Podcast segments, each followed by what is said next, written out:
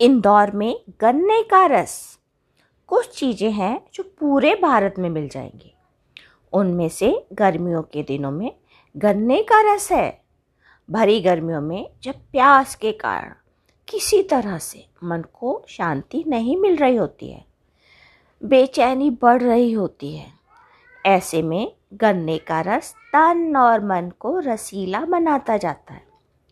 हर स्थान पर गन्ने का रस पीने पर अलग अलग एहसास होता है।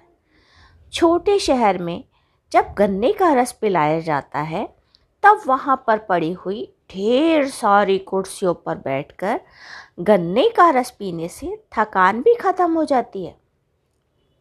दिल्ली जैसे बड़े शहर में हमें हमेशा खड़े होकर ही गन्ने का रस पीना पड़ता था।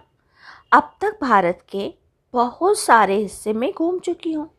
लेकिन इस रस का सेवन मैंने अधिकतर शहरों में किया है। इंदौर में विशेषतया गन्ने का रस मिलता है। जब भी किसी चीज़ का इस कदर इस्तेमाल होता है, इसका मतलब है उसके शरीर को बहुत अधिक फ़ायदे हैं। गन्ने का रस बहुत सारी बीमारियों के लिए दवा के समान है।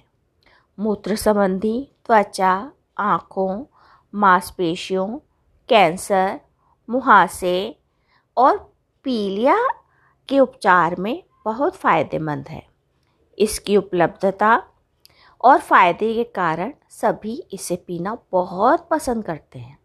तभी तो गर्मियों के दिनों में आपको बहुत सारी दुकानें मिल जाती हैं। कुछ लोग इसे बिना किसी चीज़ डलवाए हुए भी पीना पसंद करते हैं। किसी को इसमें नींबू मिलाना पसंद है, किसी को पुदीना, किसी को अदरक। तो ये सब अपने स्वाद के अनुसार मिलवा कर पिया जा सकता है।